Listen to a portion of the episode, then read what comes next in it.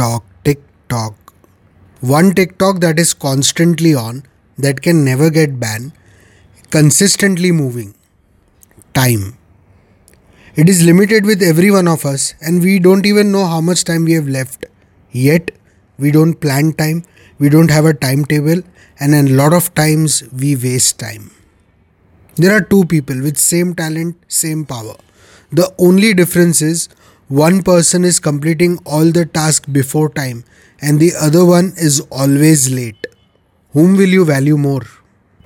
In school, we used to get timetable in advance, and in an entire year, we used to learn 10 subjects. The subjects that did not interest us, but still we could learn because it was in our timetable. What you need to learn is to make a timetable, learn how to multiply your time, learn how to efficiently work more productively in less time because time is a limited resource. Ones who plan time will always end up saving time, and the ones who never plan time are always short of time.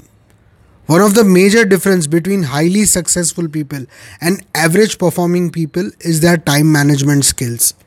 I've been personally fortunate to meet three multimillionaires in my life, and I've noticed one thing common in all three of them. They are very particular about time, they are very punctual about time, and they never waste time. If the meeting is only of two minutes, they won't extend it to the third minute. If you had very limited money and you were unsure when the money will get over, how will you use that money?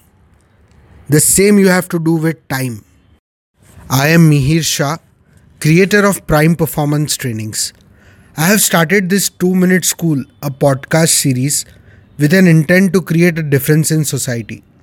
If you like what you hear, please like, comment, share, and subscribe to this channel. Come back for new episodes. Thank you, love you, bye bye.